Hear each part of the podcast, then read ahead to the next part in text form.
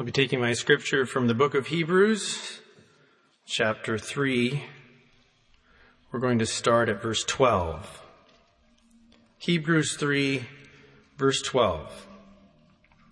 Take heed, brethren, lest there be in any of you an evil heart of unbelief in departing from the living God. But exhort one another daily, while it is called today, lest any of you be hardened through the deceitfulness of sin. If we are made partakers of Christ, if we hold the beginning of our confidence steadfast unto the end. While it is said, Today, if ye will hear his voice, harden not your hearts, as in the provocation. For some, when they had heard, did provoke, howbeit not all that came out of Egypt by Moses. But with whom was he grieved forty years? Was it not with them that had sinned, whose carcasses fell in the wilderness? And to whom sware he that they should not enter into his rest, but to them that believed not? So we see that they could not enter in because of unbelief. Let us therefore fear lest a promise being left us of entering into his rest, any of you should seem to come short of it. For unto us was the gospel preached as well as unto them. But the word preached did not profit them, not being mixed with faith in them that heard it.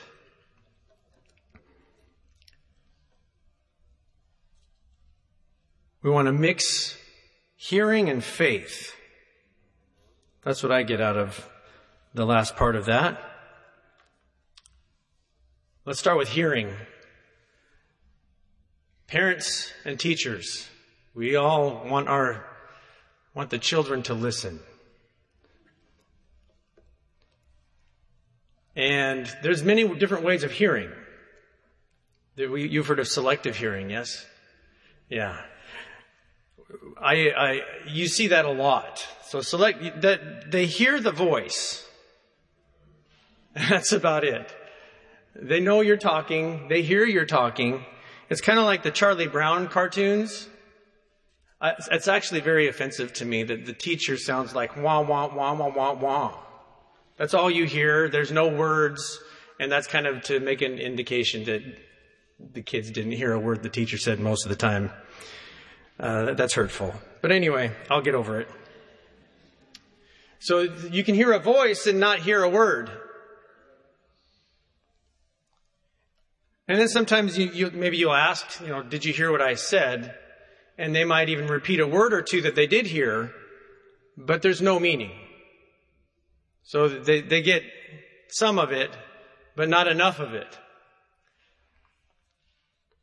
We want to get all of it.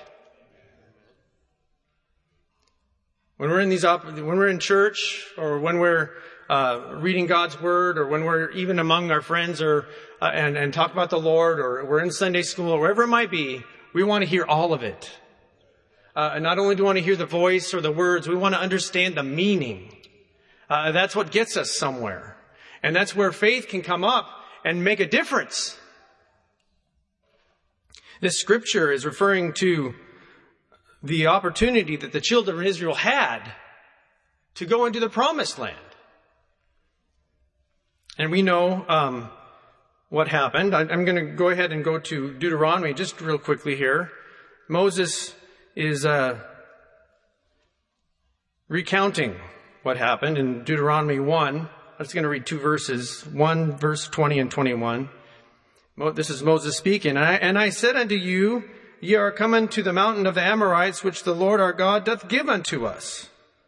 Behold, the Lord thy God hath set the land before thee. Go up and possess it, as the Lord God of thy fathers has said unto thee. Fear not, neither be discouraged. They had an opportunity. They sent spies. We know the story. They sent spies. Spies come back. Two of them are ready to go and the rest say, no, we can't. And everyone sides with the many instead of the two. But the land was promised. They didn't get the meaning. They heard the words. and it meant nothing to them. If it did, they would have acted on it. Faith, with faith, there's action behind it.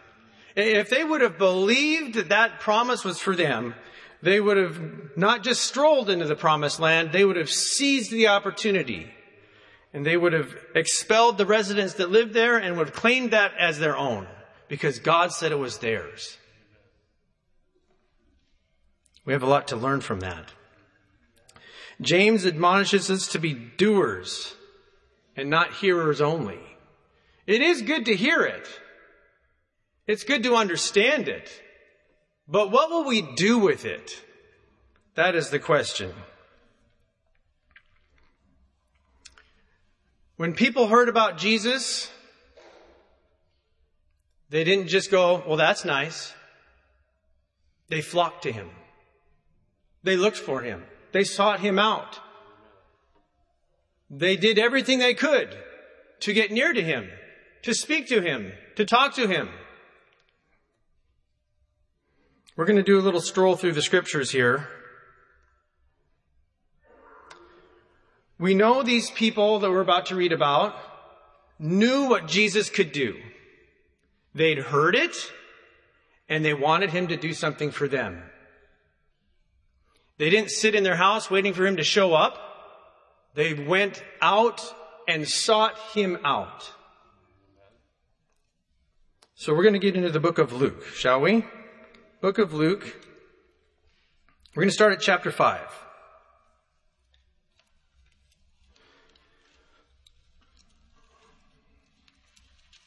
Sorry, it's going to take me a minute here.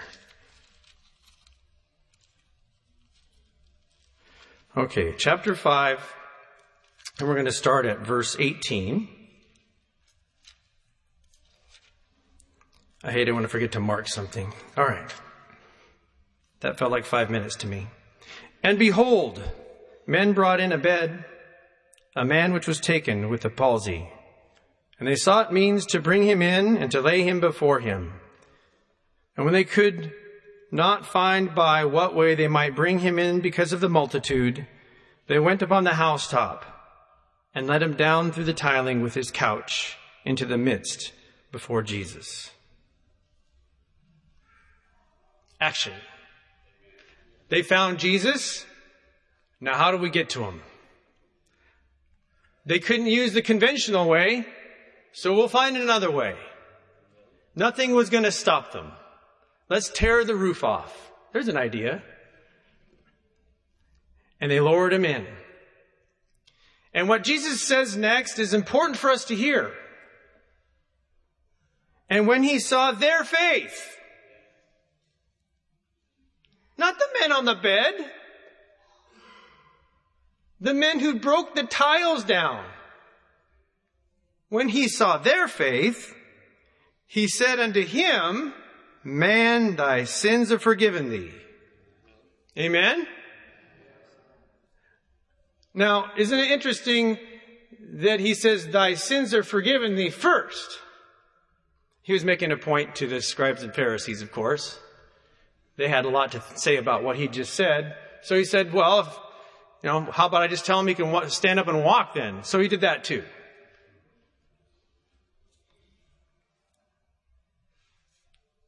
It was their faith. We, we can lift each other up when we pray one for another.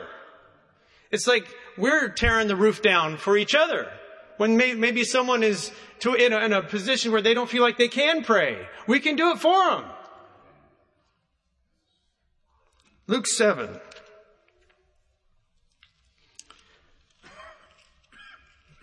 Verse 36.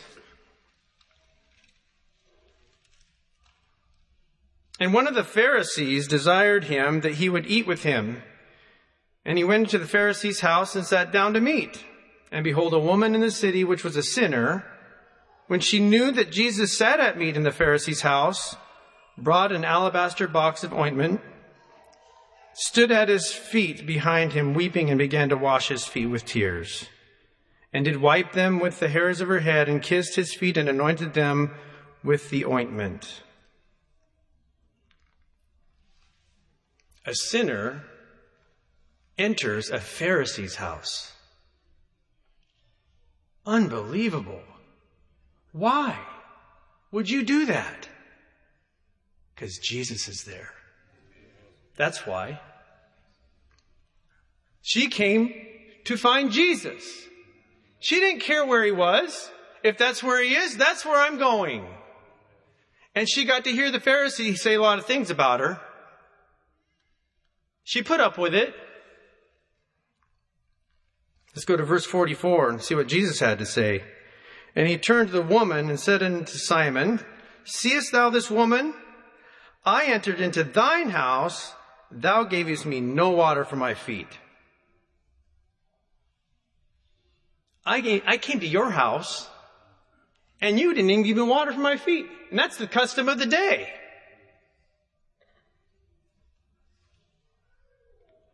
But she hath washed my feet with her tears and wiped them with the hairs of her head. Thou gavest me no kiss, but this woman since the time I came in hath not ceased to kiss my feet. My head with oil thou didst not anoint, but this woman hath anointed my feet with ointment. Wherefore I say unto thee, her sins, which are many, are forgiven. Amen? Oh, I've done too much. The Lord can't do anything for me. Yes, He can. If your sins are many, they are forgiven. If you come to Him and believe, like she did. Let's go to verse 8, or chapter 8 of Luke. I want to keep it in the same book so we weren't turning too much. 843. No. Let's go back. 841. And behold, there came a man named Jairus, and he was a ruler of the synagogue, and he fell down at Jesus' feet and besought him that he would come into his house. For he had one only daughter, about 12 years of age, and she lay dying. But as he went, the people thronged him. We'll leave it there for a minute. 43. And a woman having an issue of blood, 12 years, which had spent all, all her living upon physicians, neither could be healed of any, came behind him and touched the border of his garment, and immediately her issue of blood staunched. And Jesus said, Who touched me? We, we all know this, many of us know the story. The disciples say, What do you mean, who touched you? Everyone's touching you. How, what do you mean, who touched you? Someone touched him that believed. Someone had a purpose to be in that crowd who was not supposed to be in that crowd, by the way. Shouldn't have been there. And not only that, she's going against the grain, so to speak, and working against the crowd to just get to him. Who touched me?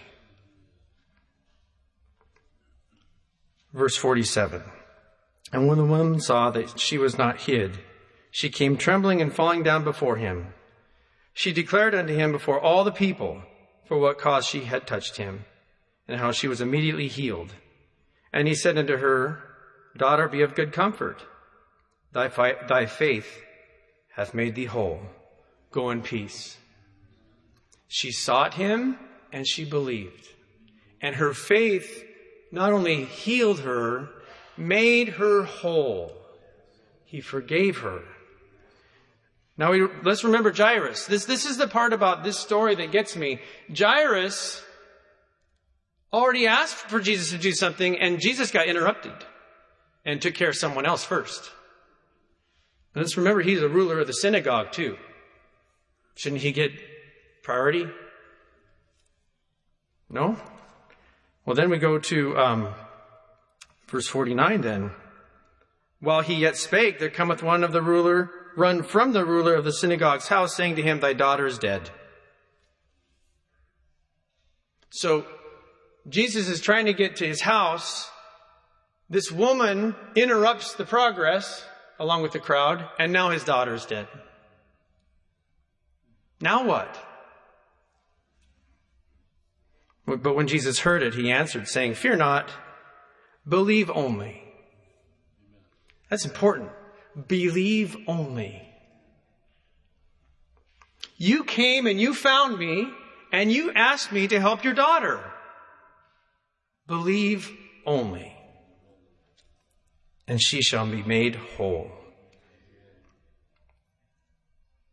So they, they went forth, and verse 52 all wept and bewailed her. But he said, Weep not, she is not dead, but sleepeth. And they laughed him to scorn. Quite an interesting story. You have a delay, then it's too late, and then people start mocking. There's a lot going on there. So he put them all out, took her by the hand, and called, saying, Of Maid, arise. And her spirit came again, and she rose straightway. There's this song about Jesus always being on time. He's always on time. Just when we think that it's too late, it's not too late. When we come to the Lord and we're asking for something and we're looking to Him and we believe He'll do it, He'll always be on time. He'll always come through. Chapter 17.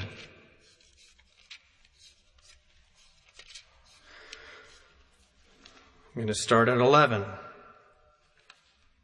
And it came to pass as he went to Jerusalem that he passed through the midst of Samaria and Galilee.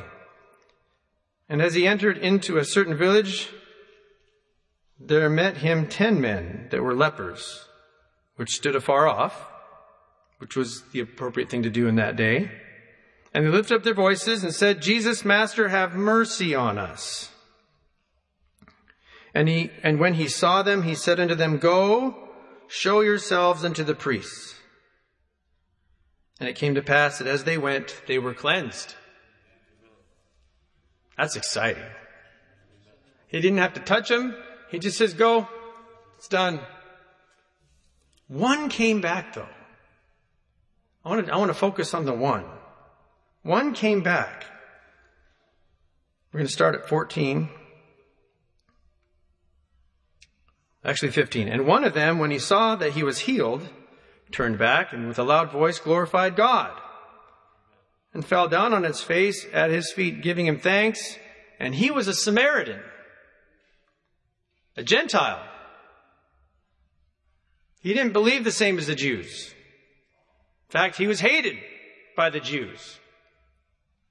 So it's important that this is brought up here. And Jesus answered saying, Were not ten cleansed? But where are the nine? They are not found that return to give glory to God save the stranger. And he said unto him, Arise, go thy way. Thy faith hath made thee whole. Amen. Thankfulness. What will that get you? A little praise in your heart. What will that get you? You know, we're here in church. You don't have to look for the Lord. He's here. You already found Him. You're in the right place. Sometimes we talk about seeking the Lord at the altars, and I, I understand what we're trying to say, but He's already there. You found Him. You don't need to look for Him. He's there. Just draw near. Tell Him what you need. Pour out your heart to Him. Tell Him what's wrong. Tell, let Him know that you have a vision for the gospel and you want to do more for Him. Just be frank with Him. He's there. You don't have to look for Him. You don't have to cry out to Him like He's not there. He's here. Where two or three sometimes you know it's just we, we can some we don't see him we don't see him, but we're human. Well, he's, he's here. He's been here the whole time. Two or three are gathered together in my name, there am I in their midst.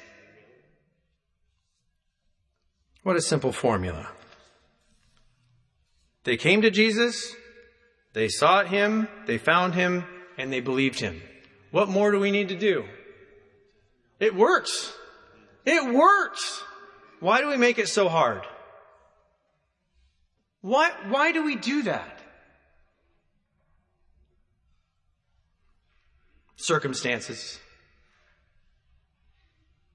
Well, this and that, this, this happened, and then this, that.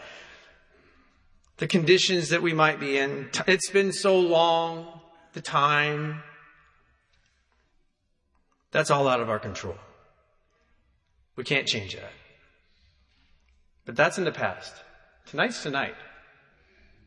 It's a new day. We have now. Brother Ed brought up the last one I wanted to bring up last Sunday, and I wrestled with whether I should bring it up tonight. And I think I will. It feels like I need to. It's in Mark, and it's chapter 9. And I, what I, in my heart, I look back and when I got saved. And I, I really did not know how to pray.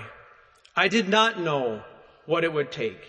I did not know what would happen or if it would happen or if it could happen for me.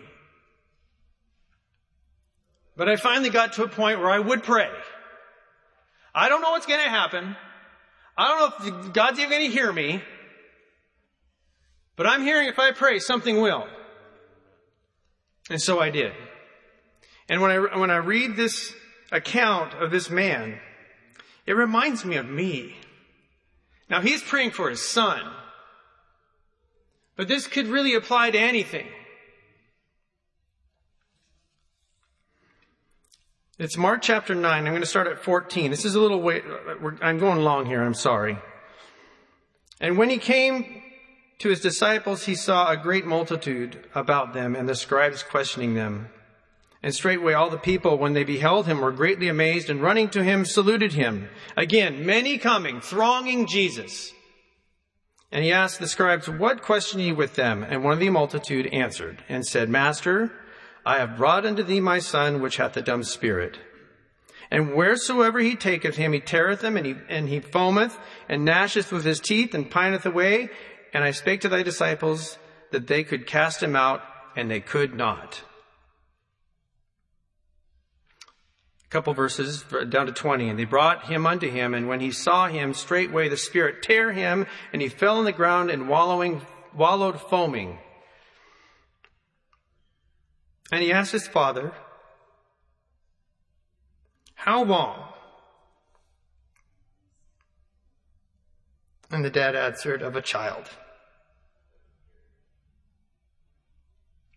And he describes a little more. And then Jesus in the 23rd verse, if thou canst believe, all things are possible.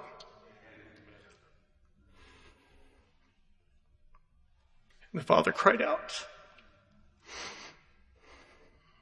Lord, I believe. Help thou mine unbelief. He loved his child. He would do anything for him. And nothing worked. And now he's brought him to Jesus, and Jesus says, if you believe, and he's afraid he that's not going to be enough either. I don't have enough faith. Maybe I don't have enough. Lord, I believe, help them in unbelief. What a prayer. What a prayer. Are you seeking the Lord tonight? He's here. You've found him. Are you not sure how to pray? Lord, help thou mine unbelief. You've been, you've been uh, looking to the Lord for an experience. Lord, help thou mine unbelief. If you feel like you can't, don't have the faith, then ask the Lord to help you. Sometimes one of the biggest hindrances is we look at everyone, what, all the problems other people have, and we look at ours and we minimize it. Oh, my problem's not near as bad as theirs. It's not, it's not important enough for me to ask the Lord to help me about that. Are you kidding? He wants to help you, no matter what it is. Don't minimize what's, what's affecting you. Give it to the Lord. He'll help you. He wants to do it. I'm going to end with one more thing. A lot of this was about healing. Is any sick among you? Let him call for the elders of the church and let them pray over him, anointing him with oil in the name of the Lord. And the prayer of the faith shall save the sick, and the Lord shall raise him up. And if he have committed sins, they shall be forgiven him. You and we have an opportunity tonight. You have found the Lord. He is here. He is ready to answer the prayer of your heart tonight. The song is 488. Won't you come and pray?